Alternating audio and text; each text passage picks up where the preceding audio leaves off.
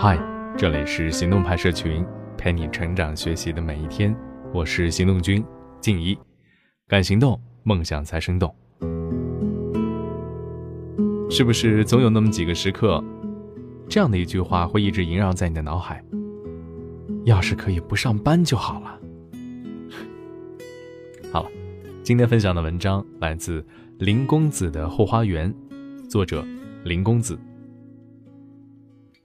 最近刷微博的时候，看到一篇关于不想上班的文章，你恐怕想象不出，每天光鲜亮丽坐在隔壁工位的同事们，内心分分钟上演着天人交战的大戏。作为背着巨额房贷的八零后，已经没有权利辞职，再痛苦也要死撑，连死撑都要表现得很努力，在单位就像个透明人，还一直被同事骂二十八岁大龄未婚未育。还有一些呢，是在这样想着：上坟还能痛哭一顿，而上班只能憋着，快憋出内伤了。上班时间闲到默默的刷掉了《如懿传》《延禧攻略》《琅琊榜》《三生三世》等等等等。坐在办公室的八小时，已带有浓重的 “have to” 这样的色彩。许多人觉得赚钱太少，这绝对是 number one 的理由。可实际上，真正让你一上班就想吐的，恰恰是只赚到钱这四个字儿。做同一件事情，上班与工作却是两种模式。先说一点吧，你估计也听过，上班不等于工作。在我眼中，二者最大的区别有两点：第一呢，上班是站在公司的角度，工作是站在你个人的角度；第二，上班是被动，工作是主旋律，是主动的。哪怕做的事情是一模一样，感受也可能是大相径庭。一位小时候和我一起学琴的师姐，毕业后当中学老师，同时兼职培训机构的电子琴老师。坦白了说，她是非常不喜欢彼时的上班状态。在中学，你回忆下就知道，音乐课要不经常被主课占用，要不教一些简单的乐理，得不到太多重视。培训机构老板为了赚钱，要求一个老师上一节课至少带十五个学生。这成效自然好不到哪里去。家长几乎每节课都抱怨：“我家小孩今天你都没教多久啊？怎么两周了，小孩连雪绒花都不会弹呢？你应该对孩子更多耐心一些啊，都没说几句话。”每天回到家，他第一件事情就是先躺十分钟调整心情。这样上班了一年多，师姐开始在家里开培训班，一对一教学。主要辅导考级，带队参加省市乃至全国的比赛。以前呢是掐点就下班，现在是一节课四十五分钟，他能免费上到一个多小时，帮学员录视频，一个个环节拆解，来回分析，反复训练。他不是不喜欢教钢琴这件事儿，而是不喜欢在某种自己不认可的制度下去做这件事儿。上班模式就是别人要我这么做，这叫做被动接受；工作模式就是我要这么做。这叫自我驱动，强扭的瓜不甜啊，同志们，当然只剩下满嘴的苦味哟。知乎上有这样的一个问题：长期不上班是一种怎么样的体验？被浏览了三千多万次。随手刷了一下回答，有蹲家里的，有职业炒股的，有裸辞后心态经历过山车的，等等等等。每个人都有选择自己生活方式的权利，只要不影响他人就 OK。但从我的角度看，多数人即便是不上班，最好也需要一份工作。不说有多大的追求，至少得让现金流足够你生存吧。当然，家里有矿的或者有皇位的另当别论啊。先说说第一种自由职业吧。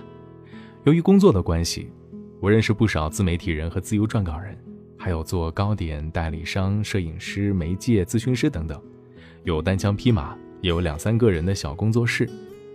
他们基本上前期经过一段时间的验证，技能足以变现，人脉资源到位，再转为了全职，温饱一般是没问题。至于是不是赚更多，是不是更自由，就因人而异了。第二种呢是做小生意，比如说开花店、餐饮店、服装店等等。我一前同事离职后回泉州老家，利用电商帮家里卖鞋子和服饰，还有好几个好友。一起加盟了连锁意大利面店，几十平方米，收入时高时低，不太稳。也有开张不到三个月就关门大吉的。说不上哪些方法比较容易成功，不过有两点是通用的：第一，别轻易拿全部积蓄做生意；第二，尽量找专业的人合作。再来说说这第三种吧，这两年叫的比较多的斜杠青年。我目前的状态就是这样了，除了 IT 产品狗的身份之外，我兼职码字、运营公众号、投资传媒公司、收点房租，偶尔接些产品设计的 case。要说最大的感受是什么？辛苦在所难免，可心里比从前要踏实。很多上班族收入增长极其缓慢，甚至是固定的。物价在涨，GDP 在涨，房价在涨，现金缩水。这再怎么佛系，你多去几次菜市场都能意识到这一点啊。多个身份带来的多种收入，某种程度上帮我缓解了一定的焦虑。说白了，鸡蛋不要放在同一个篮子里。抵御风险必须靠多元化。另一方面，兴趣使然，做些自己喜欢的事儿还是蛮幸福的，不至于让日子过于留白，或被工作百分之百的给塞满了。不少小伙伴低估了上班的可控性，潜意识将主动权拱手相让。之前我在看稻盛和夫写的《干法》时，一段话让我印象深刻：要想度过一个充实的人生，只有两种选择，一种是。从事自己喜欢的工作，另一种是让自己喜欢上工作。能够碰上自己喜欢的工作，这种几率恐怕不足几千分之一、万分之一。与其寻找自己喜欢的工作，不如先喜欢上自己已有的工作，从这里开始。你估计以为这不过是一位成功者随口说几句鸡汤话罢了。其实，当时稻盛和夫的处境用丧已经形容不过来了。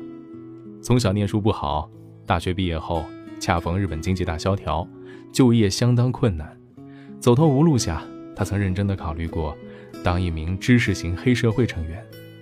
好不容易在陶瓷厂找到一份工，工厂濒临倒闭，发不出工资，员工士气低落，常常以罢工来宣泄。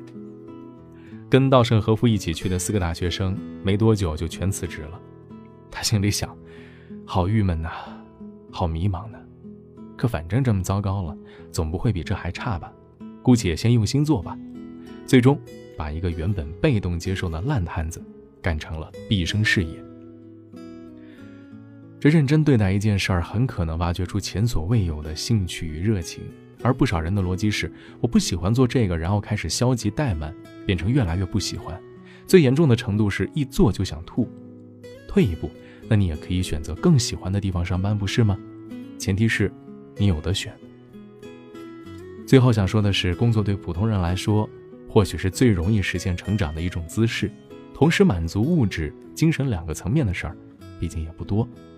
这不上班，你也得想办法生存和生活，不是？就算是自由职业、创业、做生意，越到后期形成规律，与上班的差距差别也就越小。纯粹为挣钱而工作，你到哪里做什么，其实感受都差不多。都是勉强而为，就像是一份不太合胃口的早餐，吃吧难以下咽，不吃吧就会饿死。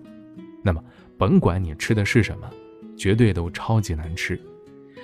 我们需要从工作中赚到钱，而更需要的是从工作中收获或多或少的成就感，体验到更广袤无垠的人间百态。有尊严，有成就，快乐自然触手可及。好了。今天的文章就先到这里，你还可以关注到微信公众号“行动派大学”，还有更多干货等着你。想带你回我的故乡，